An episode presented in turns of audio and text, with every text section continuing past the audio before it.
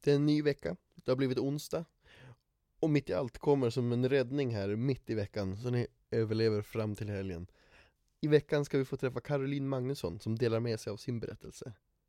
Hon är avsnitt nummer 21 och vi är så otroligt glada att ni är här och lyssnar på dessa fantastiska människors berättelser. Nu tycker jag att vi kör igång med veckans avsnitt. Ha det gött!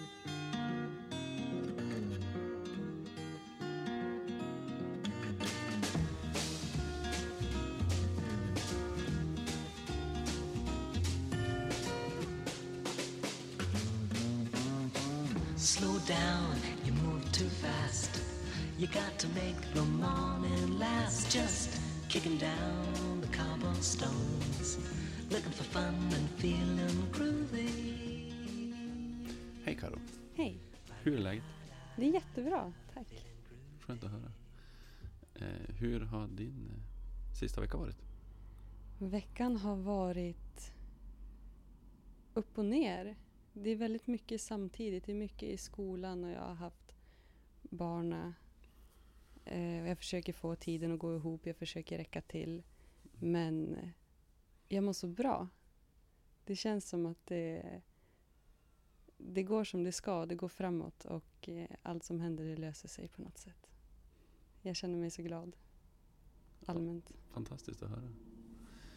Eh, skolan säger du. Vad, vad pluggar du? Socialpsykologi läser jag och det är väl eh, en blandning mellan sociologi och psykologi. Och det är jätteintressant om man läser om interaktion mellan människor och mellan olika grupper. Eh, och att man relaterar till sitt eget liv. Det är väldigt intressant och det är, jag har utvecklats väldigt mycket de här tre åren som jag har läst det nu. Ja. Så nu går jag sista året eh, och ska skriva min C-uppsats nu. Oj, vad spännande. Mm. Och vad, vad blir du när du är klar? Då blir jag socialpsykolog. Spännande. Eh, men än så länge, jag hade inte tänkt börja jobba än. Jag ska läsa master, tänkte jag. Det är två år till. Okej. Och sen får vi se efter det. Men min förhoppning är att en dag doktorera och eh, börja forska inom socialpsykologi. Okej, du ska verkligen gräva djupt i den akademiska... Ja, det är mitt mål just nu. Sen eh, har ju det ändrats mycket på vägen och det kommer säkert ändrats mer ju längre jag pluggar och så. Men Mm. det känns som rätt håll just nu och jag har ett mål. Eh, och så, så länge jag är på väg framåt så, så spelar det inte så stor roll vart jag hamnar till slut. Det är processen dit som är det viktiga. Spännande. Ja. Hur eh, kom du... Hur hamnade du på det här spåret? Läsa det här? ja, hur hamnade jag där? Jag har alltid varit intresserad av människor på ett eller annat sätt. Men jag har haft väldigt svårt att leva ut det. Ehm, för att jag har inte känt mig själv så bra. Och då har jag haft svårt att, eh, vad ska jag säga, eh, förstå andra också. Men eh, jag ville läsa till socionom först men jag kom inte in. Och det är jag väldigt tacksam för. För att socialpsykologin har hjälpt mig otroligt mycket på ett helt annat plan än vad jag tror att en vanlig yrkesutbildning skulle göra. Eh, och jag har utvecklats väldigt mycket som människa. Jag har fått mycket mer insikt i mig själv, vem jag är, vad jag vill, eh, mina värderingar. Och det har såklart med andra faktorer att göra också, inte bara utbildningen, men det jag har läst om har verkligen hjälpt mig att förstå mig själv. Och känna mig trygg i mig själv. Jag har gått igenom en väldig utvecklingsprocess de här åren och jag ser fram emot att fortsätta den. Det låter ju jättespännande. Mm. Ehm, vad gör en socialpsykolog egentligen? Man kan göra allt möjligt. Det, det är ju en kompetensutbildning så det beror ju på vad man inriktar sig på. Ja. Eh, vissa forskar ju, vissa jobbar med genusfrågor i kommun och landsting eller vissa startar egna företag eller eh, man jobbar ju mycket med sociala kategoriseringar på olika sätt. Eh, utsatta grupper eller eh, strukturer, varför människor beter sig som de gör eh, på olika sätt. Man kan, man kan jobba med i princip vad som helst. Vilka möjligheter. Ja, stora möjligheter är det. Spännande. Eh, din bakgrund. Eh, var kommer du ifrån? Och hur har, du, hur, har du, hur har din väg sett ut? Att du till slut har hamnat här. I våran soffa. Stor fråga. Ja, det är många delar. Ja. Ehm, Jag är född och uppvuxen i Östersund Mm. med eh, mamma och pappa och en lilla syster på en eh, bondgård. Eh, Där jag fick växa upp med djur och på landet och vara ute mycket. Och så här i efterhand så är jag väldigt tacksam att jag fick leva upp, eller växa upp på det sättet. Och vara med. eh, Jag får se hur djur växer upp och när de slaktas, bara sådana saker. Att, att jag har sett vart, vart den mat jag äter, vart den kommer ifrån. Det ser jag som något väldigt betydelsefullt idag för att de flesta vet inte.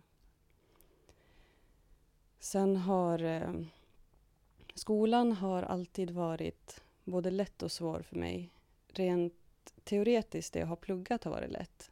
Jag har alltid varit en pluggis och haft, jag hade högsta betyg ända upp till eh, högstadiet tills jag började gymnasiet. Ehm, men den sociala biten har varit väldigt svår. Eh, och det är någonting som har format mig till den jag är. Jag hade väldigt mycket ångestproblematik eh, som jag inte visste hur jag skulle hantera. Och jag fick inte den hjälp som jag behövde. Ehm, Det var inte förrän jag flyttade hemifrån, då var jag 15 år och jag flyttade hit till Umeå för att det var en gymnasieutbildning här som jag ville gå. Då var det någon som såg det. Det som jag inte såg själv heller. Och då fick jag hjälp med det. Ehm, men det, var, det har varit väldigt tufft på många sätt. Men, eh, så att jag, jag kan inte se tillbaka på tonåren och, och tycka att det har varit något bra. Men samtidigt så har jag lärt mig så mycket. Eh, jag skulle inte vara den jag är idag om jag inte hade gått igenom det där. Så det är jag tacksam för, att jag ändå fick uppleva det. Även om det var väldigt tufft. Sen eh, jag blev gravid när jag var 17. Och det var ju så jag kom hit till kyrkan också. Jag träffade er på Ung Förälder. Eh, och det är också någonting av... Det var... Hur ska jag säga? Alltså det är det största som har hänt i mitt liv, så är det ju. Jag tror inte jag förstod då, när jag var så ung, vad ett barn innebar. Men det har ju följt mig det har gjort att jag har växt som människa och insett vad som är viktigt i livet. Eh, vad det är jag jobbar för. Och att jag inte, hamnar, att jag inte har hamnat någonstans där vart jag har slösat min tid. Jag vet inte hur jag ska förklara det på ett bra sätt. Men ja, men det var jättebra ja, föräldrarollen har också utvecklat mig väldigt mycket. Och ju- även om jag kände av mycket press på mig när jag var yngre att jag var ung och jag fick barn och det var så mycket som, alltså samhället var emot en, att jag hade inte ekonomi, jag skulle inte klara skolan, jag skulle eh, det var så mycket statistik som påverkade mig på något sätt och jag vill inte jag vill inte lyssna på det på något sätt för min utbildning har alltid varit viktig så jag valde att fortsätta det oavsett hur svårt det blir ekonomiskt men i slutändan så kommer det bli bäst både för mig och mina barn om jag skaffar mig en bra utbildning och inte börjar jobba på en gång. Mm. Får du ihop det då? Alltså, det, jag, jag förstår att det blir en kamp med samhället som har sina åsikter om dig. Ehm, att eh, räcka till, som du pratade om, för, för att orka skolan. Att, Mm. att hinna med barnen och dessutom eh, ta hand om sig själv. Ja. Hur får du ihop det? Det, vad ska jag säga, det gjorde jag väl inte i början tror jag. Eh, hela förra året så jobbade jag ganska mycket. Eh, jag extra jobbade som frukostvärdinna på ett hotell. Och då kunde jag jobba två till fem dagar i veckan och då var det ju mest bara några timmar på morgonen. Och sen varannan helg jobbade jag heldagar. Um, men det gick ett år och sen kände jag att nej, det är inte värt det. För att oavsett om jag får de där extra pengarna, men pengarna är inte det viktigaste. Um, så att nu har jag dragit ner, jag jobbar en helg i månaden och när jag har barnen så ligger fokus på dem. Skolan får komma i andra hand. Det var också någonting jag hade stor press på mig förut, att jag måste klara skolan. Men nu känner jag så här, det viktigaste är att jag ger barnen den tid och uppmärksamhet de behöver. Sen om jag måste skriva en omtenta, det är inte hela världen. Nu har inte det hänt än att jag måste skriva en omtenta. Men om det skulle hända så skulle jag inte gräva ner mig. För att jag har sänkt kraven på mig själv väldigt mycket. Men däremot har jag jag ska inte säga att jag har höjt kraven på mig själv när det gäller föräldrarollen, men jag har jag har blivit mer avslappnad, men jag har också blivit mer medveten om hur jag är som förälder och vad jag, vad jag vill. Hur jag vill att mina barn ska växa upp. Eh, hur de ska minnas mig som mamma. Att jag, jag var faktiskt där, jag gjorde mitt bästa. Jag satt inte bara framför datorn och pluggade hela tiden, utan jag vill vara där och jag vill göra saker med dem och jag vill känna att de, eller att, att de ska känna att att jag kommer alltid vara där. På något sätt. Att de, jag vill redan nu bygga upp den här relationen att de kan lita på mig, de kan alltid komma till mig. Eh, men samtidigt att jag vill föra över värderingar som jag anser är viktiga på ett så bra sätt som möjligt. Mm. Nu är det såklart att eh, samhället formar ju barnen nästan mer än vad föräldrarna gör. Men jag vill ändå visa mina barn att det finns olika alternativ och eh, olika sätt att leva, att det finns olika kulturer. Eh, och sen när de växer upp så kan de bedöma själv vad de tycker är, anses vara det bästa sättet att leva eller vad de, hur de skulle vilja leva. Men just nu är det bara att visa på att alla människor har det olika. Har olika förutsättningar. Och ja, jag, jag har reflekterat mycket över mig själv och min roll och hur mycket jag påverkar och inte. Vad jag kan göra och inte. De är alltid i fokus på något sätt oavsett vad jag gör. Så. Men det här, jag är såklart inte klar med det här. Det, det är sånt jag tänker på hela tiden och jag, jag, vill, jag vill hela tiden försöka vara den bästa versionen av mig själv för mina barns skull. Det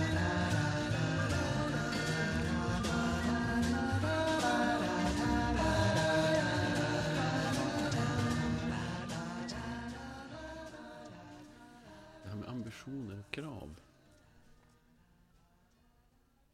Att ha höga ambitioner och ställa höga krav på sig själv är ju något som människor gör och som många gånger kan kan skapa ganska mycket svårigheter Mm. eh, kring självbild och kring vad händer när man inte presterar som, som man har bestämt sig för och som man har ambition för. Eh, du säger att du har lyckats sänka kraven på dig själv. Mm. Hur åstadkommer man det? Man, eller jag, jag, jag försöker tänka på här och nu. Vad är viktigast här och nu? Vad prioriterar jag just nu? För att om jag vill komma någonstans i livet, den enda stunden jag kan påverka det är nu. Och jag måste göra det bästa jag kan just nu. Sen kommer resten komma av sig självt på något sätt. Mm. För att jag har haft så höga krav på mig, att, speciellt med skolan, jag ska hinna med så mycket. Men jag känner att nu tänker jag mer, nu har jag den här tiden, jag ska göra den här uppgiften. Klarar jag inte den uppgiften, men då är inte det hela världen. Alltså jag... Jag vet inte, jag känner mig mer avslappnad i det jag gör. Och det gör också att jag får mer ro. Och vilket gör att jag koncentrerar mig bättre och får bättre resultat. Det är ju lite... Det känns ju lite omvänt att tänka så, men det funkar. För mig har det funkat jättebra. Och det är samma sak med föräldrarollen. Jag försöker slappna av, även om jag känner mig väldigt otillräcklig ibland. Eftersom jag är ensam med dem och vi kommer hem från dagis. De är trötta och hungriga. Jag är trött och hungrig. Jag ska stå och laga mat. Och de vill att jag ska leka med dem. Och jag, jag kan inte lämna maten på spisen. Det går inte. Och då, det, då kan det vara riktigt jobbigt att höra att men mamma, du leker ju aldrig med oss. Alltså, det är jobbigt att höra för jag gör verkligen mitt bästa. Men samtidigt vet jag att de är barn och jag, de kommer också veta en dag att jag har gjort mitt bästa. Och sen kan vi leka efter maten istället. Man kan ju det. Ja. Eh, eh, snöar in på det här lite grann kanske, men se. Så att leva med de kraven på sig själv som man ändå har. Och så att orka tänka tanken att om jag inte klarar det här så gör Mm. det inget. Jag tänker att det är precis det som är alltså, Det är precis det man inte vågar tänka. Mm. Om jag inte klarar det här, då är jag misslyckad. Är ju, tänker jag, en mer naturlig tanke när man Mm. ställer de kraven på sig själv. Kanske. Men återigen så handlar det om så prioriteringar. Om jag misslyckas med det här, vilka konsekvenser får det? Är det så viktigt egentligen? Men naturligtvis är det ju inte det, men jag tänker att det, att det just att tänka den tanken blir, Mm. blir så svårt. Ja, det är väl en process jag har gått igenom, kan jag tänka Mm. mig. För att för mig är det inte svårt att tänka den tanken nu. Nej. Ja, det är fantastiskt. Ja, men det, det är möjligt att jag, det har varit jobbigt att ta sig dit. och kunna släppa de här kraven på sig själv. Speciellt när jag vuxit upp med väldigt, väldigt höga krav på mig själv. För att jag upplevt att jag haft så höga krav från samhället. Så jag har ställt de kraven på mig själv. Men nu, de krav jag har på mig själv nu, de är bara för min egen skull. För mina barns skull. Det, har, det är inte någon annans skull. Och det är också en väldigt stor befrielse att känna att det är jag som har kontroll över mitt eget liv.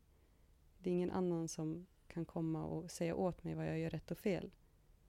För det vet inte de. För de, de om någon skulle säga åt mig att jag gör någonting fel, då skulle jag vilja att den personen sätter sig i min situation först. Och nu är det tack och lov inte så många som säger att jag gör saker fel. Det är väldigt många som peppar mig och tycker att jag gör saker bra. Mm. Men just den där befrielsen att jag, jag lever inte för någon annan. Jag, jag måste inte anpassa mig efter någon annan. Utan jag gör det som är bäst för mig och mina barn. Det är skönt att ha kommit dit. Mm. Mm. Fantastiskt. Eh, mina barn säger det. Du har alltså flera barn. Två. Och de är hur gamla nu? De är, eh, Matteo fyller sex i juni Mm. nu om ett halvår och Hailey tre och ett halvt. Så Matteo börjar skolan snart, eller Mm. förskoleklass. Det är ganska stort att tänka så. Det det. Tiden går så fort. Det, det trodde man inte när man var yngre. Att tiden kunde gå så fort. Men nu märker man att ju äldre man blir, ju mer barnen växer, ju fortare går tiden. Mm. Och det är också därför någonting som jag vill verkligen ta vara på den tiden som jag har. Och jag vill inte stressa mig igenom mitt liv. Jag vill känna att jag, jag lever mitt liv. Och jag vill att mina barn också ska känna den ron att saker och ting får ta den tid det tar. Att utvecklas, det är en, en lång process som man inte ska skynda fram på något sätt. Utan ja, man, man får ta det som det kommer, ett steg i taget. Och även om man blir man blir stressad över att tiden går så fort och man vill hinna med så mycket men huvudsaken är att man njuter här och nu. Gör det bästa man kan av stunden som man är i. Det, jag tror att det är de små sakerna, det är det som det är det som är livet. För det spelar ingen roll hur mycket jag sitter och oroar mig för någonting som jag ska göra imorgon, uppgifter som jag ska lämna in eller så. Huvudsaken är ju hur jag hanterar den uppgiften nu. Mm. Mm.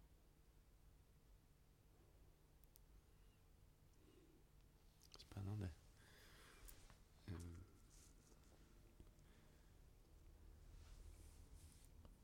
Du blev gravid när du var 17, säger du. Mm. Hur reagerade du på det då? Oj. Och vad hände? Hur?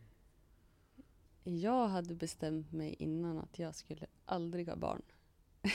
För att jag, jag var ingen barnkär människa. Eh, jag hade så mycket planer med mitt liv. Jag skulle plugga, jag skulle flytta utomlands. Alltså, barn var inte att tänka på. Skulle jag ha barn någon gång så ville jag adoptera det när jag var 35 eller när jag skulle bli 35 eller något sånt. Det var min plan då. Men sen, eh, sen blev jag gravid ändå. Och det kom väl som en chock för jag såg framför mig, jag minns när jag satt där i rummet hos barnmorskan och hon kom med, med testet och visade att ja, du är faktiskt gravid. Eh, och jag såg hur hela min framtid bara raserades. Det är så tragiskt när jag ser tillbaks på det nu, vilken reaktion jag fick själv.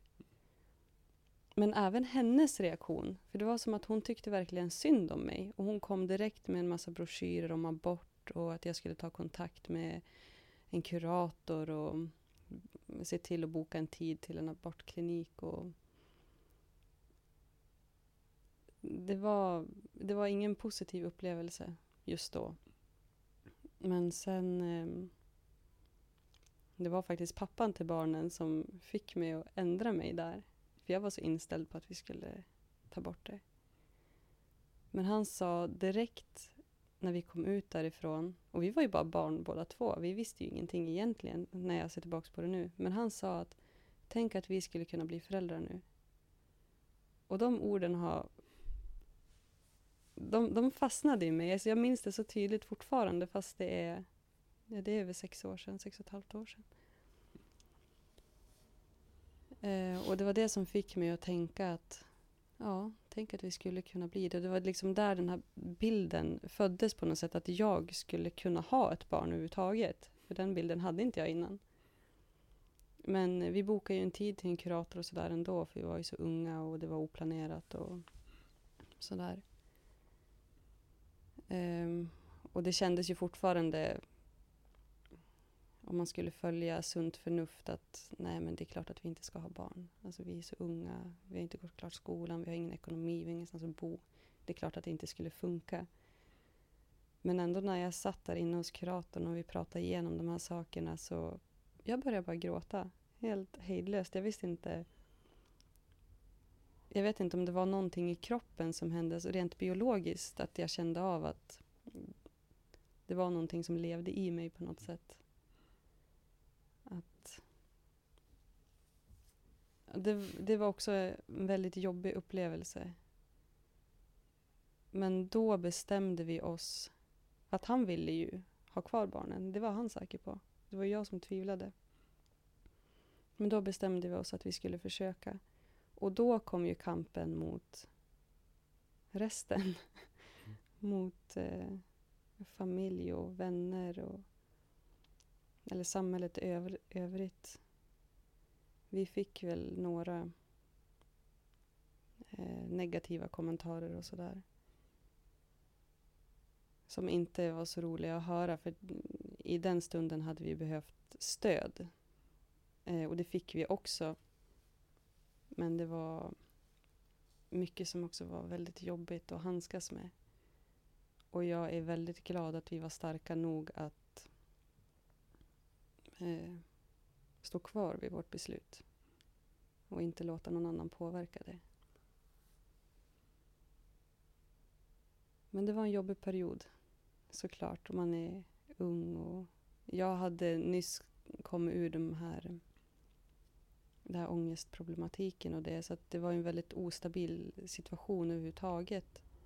Vi hade nyss träffats, vi kände ju inte varandra heller, jag och barnens pappa, så bra. Så när jag ser tillbaks på det så... Det var en väldigt tuff period. Men väldigt, väldigt fin samtidigt. Och jag... Alltså graviditeten gick ju jättebra och det var... Ja, jag har aldrig mått så bra som när jag varit gravid, båda gångerna. Det, jag tror det är den bästa delen i mitt liv hittills. Sen när mm, barnet är fött, då, då är det klart, då blir det ju jobbigt. Men... Mm. Nej, det, överlag så är det ändå väldigt positivt. Mycket positiva minnen.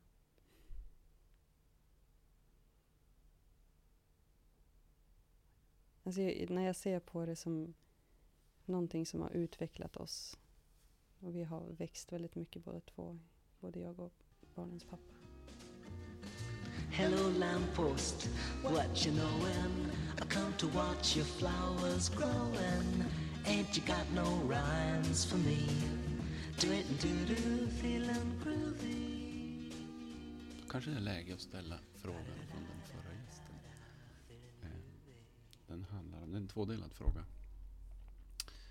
Eh, Formulerades så här. Eh, vad uppskattar du hos dig själv? Och uppskattar du dig själv tillräckligt?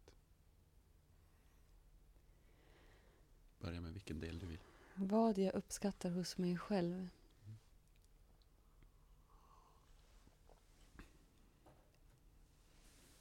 Det jag mest uppskattar är att just nu i den, den del av processen som jag befinner mig i att jag är medveten om det, att jag ser min egen utveckling. Och hur bra jag faktiskt är egentligen. Som, jag hade inte förmågan att, att se det förut. Mm. För att jag, när jag var i tonåren, när jag tryckte ner mig själv hela tiden. Men det är så skönt att känna att jag, jag kan faktiskt tillåta mig själv att tycka att jag gör någonting bra. Och det är ingenting jag ska skämmas för. Utan att, att jag har fått den insikten.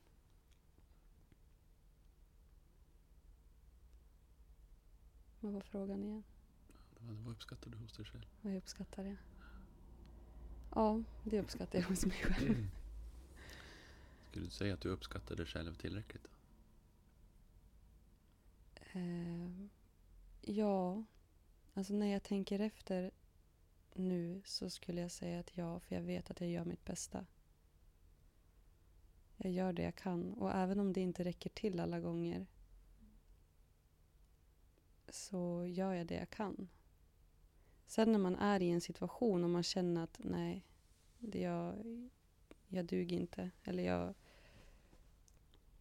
det är inte alla situationer jag skulle säga att jag uppskattar mig själv tillräckligt. Absolut inte.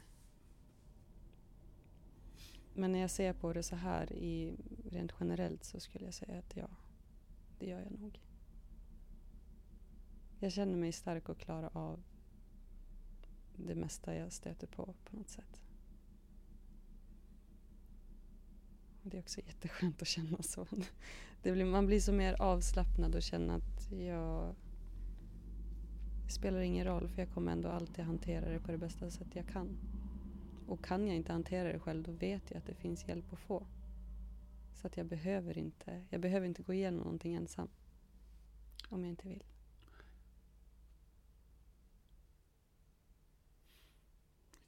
Vilken, skön insikt om sig själv. Ja, det är det. Verkligen. Och du något tips så att fler kan landa i det? För jag tror att många skulle må bra av det.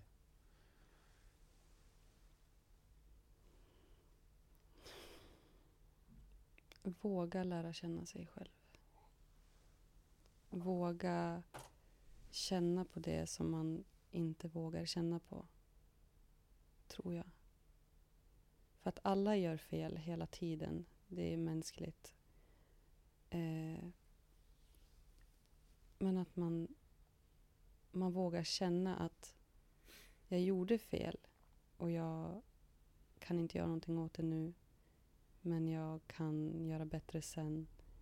Eller alltså, även om man har skuldkänslor för någonting. Det är så lätt att bara skjuta bort saker som man tycker är jobbigt. Om jag känner att jag har gjort någonting fel då, då vill jag bara lägga bort det åt sidan. Men att liksom våga känna på det. Eh, för man lär känna sig själv och man får mycket mer självinsikt. Tror jag. Och sen att man blir mer säker i sig själv. Och då spelar det inte så stor roll sen vad andra tycker. Utan man, eh, man fokuserar på, på sitt inre. Och eh, det, det brukar, har jag i alla fall sett, jag vet inte om det syns på mig, men har jag sett hos människor som är, har väldigt stark självkänsla, eller vad jag ska kalla det. De, det lyser och det smittar av sig. och, men då måste man våga gå in i sig själv. Mm. Det tror jag. Tack för det. Eh, då ska du få ställa en fråga också till nästa gäst. Ja, en fråga som jag tycker är väldigt intressant som jag brukar ställa till mig själv och andra jag möter det är att om du ser tillbaka på ditt liv 40 år från nu eller 50 år från nu hur vill du se på dig själv? Vad, eh, vad har varit viktigast i ditt liv? Och vad skulle du uppskatta mest? Vad tror du att du skulle uppskatta mest och värdesätta mest? Och då ska du få svara på den frågan själv. Som du säger att du redan har gjort, men du får göra det Mm. här. Om jag skulle se tillbaka på mitt liv 40 år från nu, då vill jag se mig själv som en trygg och stabil person som människor känner att de kan komma till och känna sig trygg. Man behöver inte prata, man behöver inte prestera. Eh, alltså helt kravlöst och bara känna jag trivs i hennes sällskap. Den effekten skulle jag vilja ha på folk. Och jag skulle vilja att mina barn eh, skulle vara stolt över sin mamma. Det vill jag. Jag vill vara där för dem och att de ska känna att, att jag, jag fanns alltid där. Om det var någonting. Att de kände tryggheten att komma till mig. Om det skulle vara något. Det hoppas jag. I got no deeds to do, no promises to keep. I'm dappled and drowsy and ready to sleep. Let the morning time drop all its petals on me. Life, I love you, all is groovy.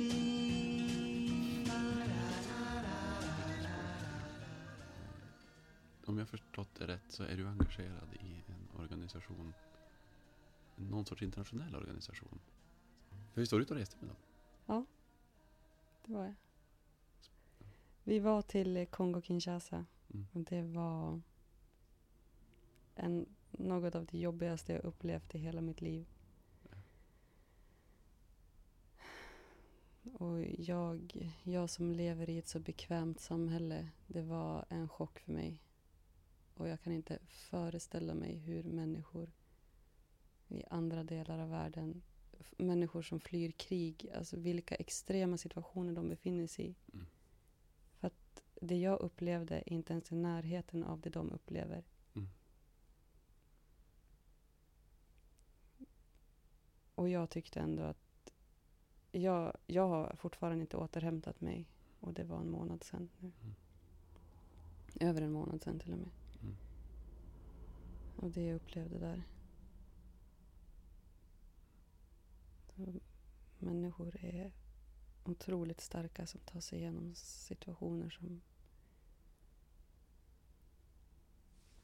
man får ingen mat, ingen vatten, man har ingenstans att bo. Man- Alltså den osäkerheten att man vet inte om ens barn kommer överleva dagen. Alltså, Mm. Och jag fick bara en liten, liten, liten bild av hur det kan vara. Och jag tyckte att det var jättejobbigt. För det, det var det närmsta jag har upplevt svält någon gång. Och jag svalt inte ens. Jag åt mat varje dag, men mycket, mycket mindre än vad jag är van vid. Eh, och jag kan tänka mig de som bara har tillgång, eller knappt har tillgång till vatten. Alltså flyktingar som, som försöker ta sig till flyktingläger. Eller människor som har den här drömmen om Europa som bara är någon slags illusion. Men riskerar sitt liv för att ta sig hit. Vilka extrema situationer de sätter sig själva i för att, för att de har hoppet. Det, det är så starkt på något sätt. Mm. Det var tufft. Vill du dela något av det du upplevde i, där borta? Utöver det här? Eller? Jag kan säga... Först och främst så var det ju väldigt stora kontraster på människor. För vissa hade så mycket pengar att jag inte ens kan föreställa mig Mm. hur det skulle vara att ha så mycket pengar.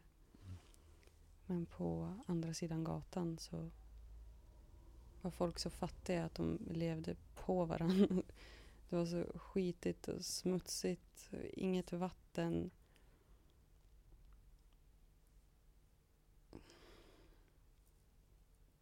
Och sen när man kom ut i byn där vart det var ändå ganska fattigt. Alltså det, det är sånt man bara har sett på tv, på såna här galor. galer. Man har sett om eh, barn i Afrika. Femåriga barn som går med hinkar med vatten på huvudet och går långa sträckor. Eh, där det inte ens finns rent vatten. De duschade och tvättade kläder, eller badade och tvättade kläder i samma vatten.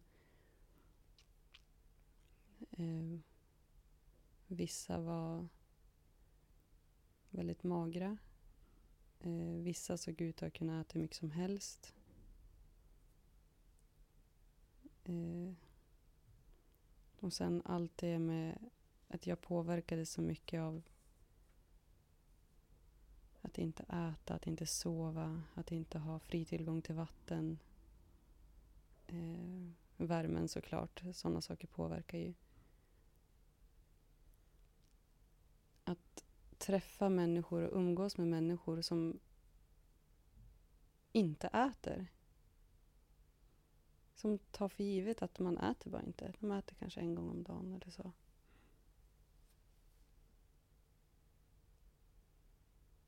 Det var ganska tufft. Eller...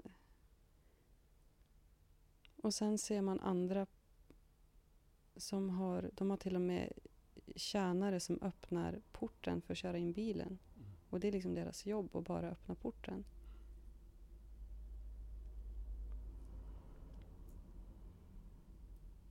Ja, det var på, på många sätt så var det väldigt tufft. Och sen att jag som vit särbehandlas ju såklart.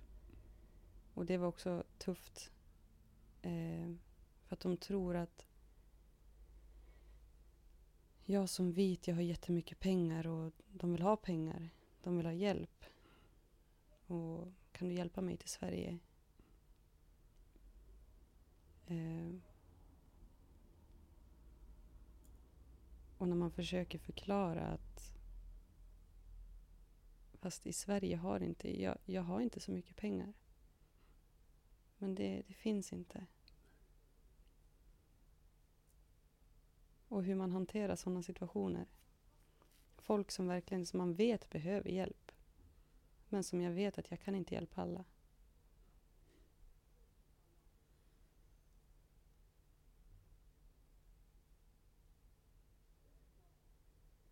Ja, det var, det var tufft på många sätt, både psykiskt och fysiskt. Sen sov jag nästan nonstop en hel vecka när jag kom hem. Men den psykiska biten kommer nog vara ganska svår att bearbeta tror jag. Men man fick ju perspektiv på livet. Verkligen. Just det här att man är så tacksam att, att mina barn har faktiskt mat. De, de får äta varje dag. Och de har, de har allt det de behöver och även om de inte inser det själv. Men hur tacksam jag är att de lever här. Det är ingenting man kan ta för givet. Det är så lätt att man tar det för givet när man när man är uppvuxen här. Man vet ju inte om någonting annat.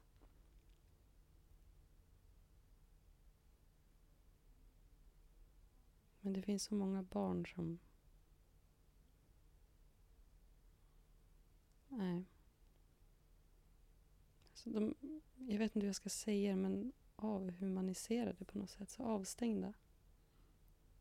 Det, en, det enda fokus de har det är att försöka få mat för dagen.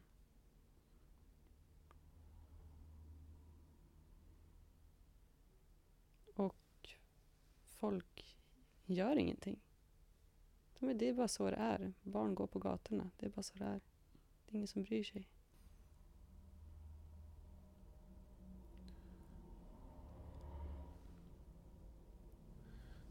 Bär du med dig något från den här resan? Nu säger du att du fortfarande inte har bearbetat det, men något du har lärt dig, något du tar med dig som du ser som något gott? Ja, en sak jag vet är ju att oavsett hur dåligt jag mår över det här så kommer inte det hjälpa någon. Det bästa jag kan göra av det jag upplevt det är att ta med mig det som någonting positivt och göra det bästa jag kan för dem jag har runt mig, framförallt mina barn. För att vill jag förändra världen så måste jag förändra dem, eller förändra mig själv gentemot dem jag har nära mig först. Det... Ja. Så det är nog det jag har med mig. Att jag har börjat med det sen jag kom hemifrån. Eller sen jag kom hem därifrån. Att eh, med barnen, nu har vi som tradition varje kväll att vi ska säga tre saker som har varit bra med dagen. Oavsett om det inte är någonting som har varit speciellt bra eller speciellt men ändå någonting som har varit bra. Och i början då var Matteo äldsta, han var ja men det är ingenting som har varit bra. Det har varit så tråkigt. Och då fick man liksom dra ur han lite grann. Ja men fick ni någon god mat till lunch? Eller lekte ni någon rolig lek på dagis? Eller sådär. Så då fick han, ja okej då. Det, är väl, det var väl kul. Sådär. Och så skulle jag säga och då tar jag upp verkligen de här basic-grejerna. Att jag är så glad att vi fick sitta och äta middag tillsammans. Eh, att vi är friska. Sånt som man tar för givet. Men att jag känner verkligen en djup tacksamhet att jag har de delarna. Eh, och nu när vi har gjort det här några veckor, då är Matteo han bara, men mamma du får inte glömma, nu ska vi säga tre saker som har varit bra. Och det är så kul. Mm. För att jag tror att det är ett väldigt bra sätt att avsluta dagen på. fokusera på det som har varit positivt. Oavsett hur dåligt någonting har varit, men det finns ju alltid någonting positivt. Och att somna med den känslan bara. Det kan nog förändra ganska mycket.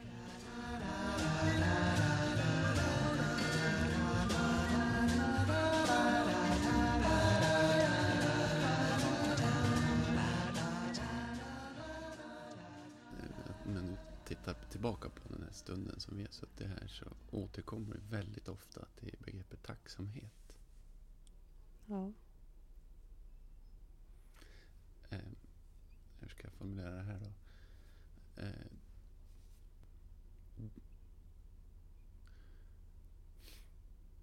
ja, men du, du har fått kämpa ganska mycket.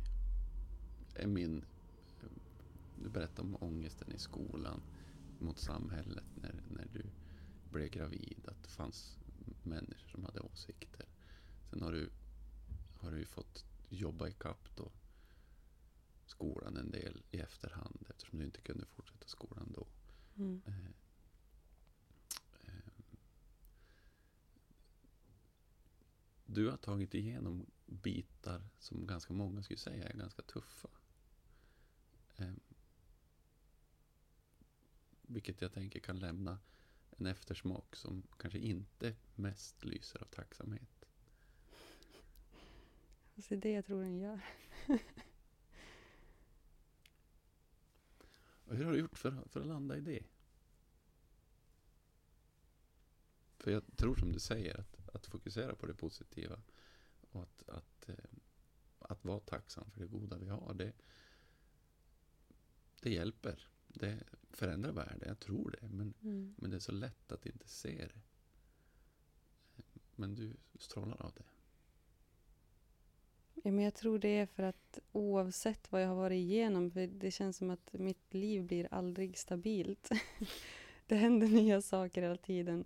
Och när jag känner att nu kanske äntligen ska det vara lugnt ett tag, nej, men då går bilen sönder och så har jag inte pengar att laga den. Och så, det kommer alltid någonting sånt. Mm. Men det har ju alltid löst sig. Det har ju det. Mm. Och det är inte bara på grund av mig själv, det är ju på grund av alla jag haft runt mig och att jag har kunnat öppna mig för den hjälp jag har fått också. Att jag har vågat göra det. För det var väldigt jobbigt för mig i början att, för att jag skulle klara mig själv. Mm. Jag är självständig, jag behöver inte någon. Mm. Men sen har jag insett att att varför inte använda folk som faktiskt vill hjälpa mig? Eller varför inte, varför inte låta dem komma in i mitt liv? Och det är väl någonting som, att jag har gjort, som har gjort att jag har blivit tacksam. Mm. Uppskatta saker. Mm. Det, det är ett, ett sätt att tänka.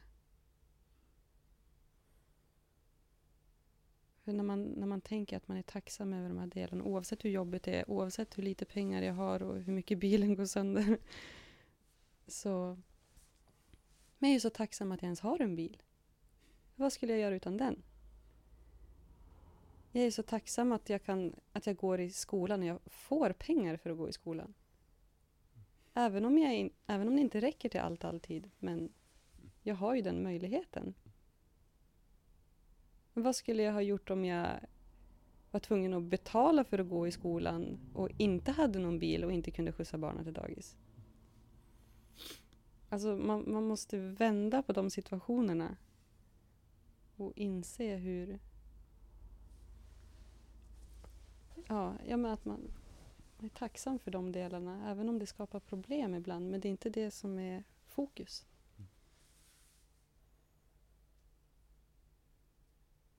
Så det tror jag. Bara vända på det. Mm. Jag håller med. Jag tror att det är jätteviktigt. Mm. Men jag tror också att det är all, alldeles för många som tror att det är alldeles för svårt. Ja, Och som inte vågar försöka. ja. Så kan det ju vara. Mm. Så kan det vara. Sist av allt i våran podd så ska du få välja en avslutningslåt. Mm. Har du hittat någon? Ja, jag har en, en av mina favoritlåtar just nu Mm. som alltid får mig på väldigt bra humör. Mm. Och det är Eddie Kenzo med Sitaya Loss. Heter det.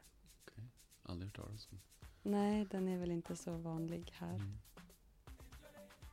Men det är verkligen en låt som oavsett att man inte förstår språket men den har en energi som verkligen får en att vilja ja, dansa. man blir på bra humör. Så den brukar jag kunna sätta på om jag är lite, lite låg. Då blir man på bra humör. nzinamumama sana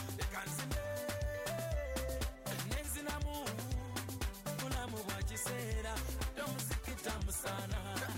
Nze sikyalosi sikyalosi nze sikyalosi ndi bosi danse yefe abavubuka envumulo yefe abavubuka envumulo akaleero kansonga kakubye ndi mu mundu yakigoma saagala nyombo kubanga eno saawa ya ndongo bagambye saagala nyombo eno saawa ya kigere wamasembera mulamu bwasoba. Jangu twetale byansi byakoleka. Leka nzine nenzinamu maama. Mulamu bwa kiseera ate omuziki zuli sana. Leka nzine nenzinamu mulamu bwa kiseera ate omuziki tamu sana nze sikyalosi sikyalosi nze sikyalosi ndi bosi sikyalosi danse danse abange. Buno bulamu bumpi. Zenkugambye kale mundeke nange. Bwenzijukiramu kyenvudde endowooza tekuba naffe. Acolekawo dada ne bagenda etali musana omama oh, ulalaye oh, agaliba oh, agaliba kati tobaako nakyo ŋŋamba jangu omuziki tugusambe. Gambe tobaako nakyo ŋŋamba jangu eno twekyange ayelelelelele. Nenzinamu maama mulamu bwa kiseera ate omuziki zuli sana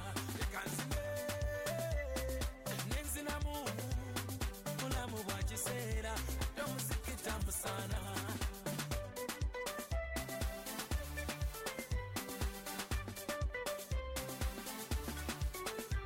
zina mu zina zina mwawo zina zina zina zina zina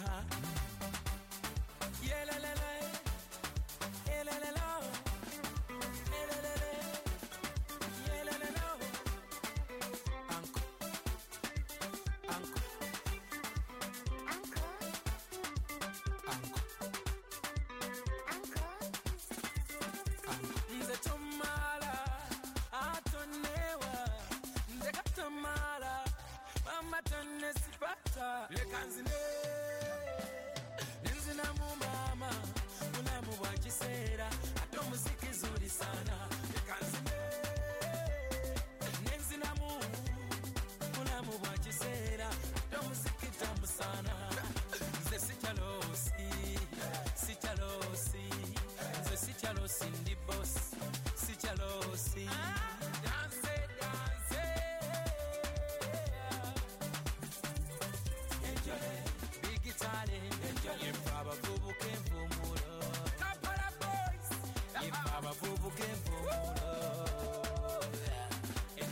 Yabawa.